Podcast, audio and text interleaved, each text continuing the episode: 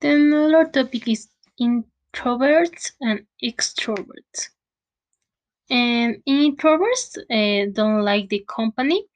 Uh, they don't empathize with new people um, or meet friends. When they were younger, prefer the company and they don't like to socialize. And for example, in the classroom, and the teacher is extravagant because he needs to introduce their students to the classroom and create the uh, group work. This depends on the environment because the teacher has a control in the classes and he will, has worked to integrate the group and the students.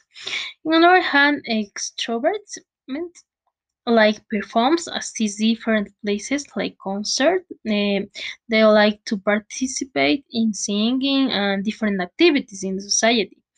And this demo- demonstrate uh, sources. And people change their language and the personality when speaking another language.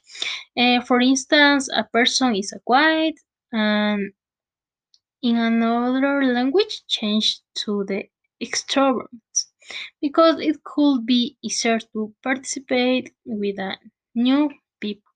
It's a difference of the introverts and extroverts.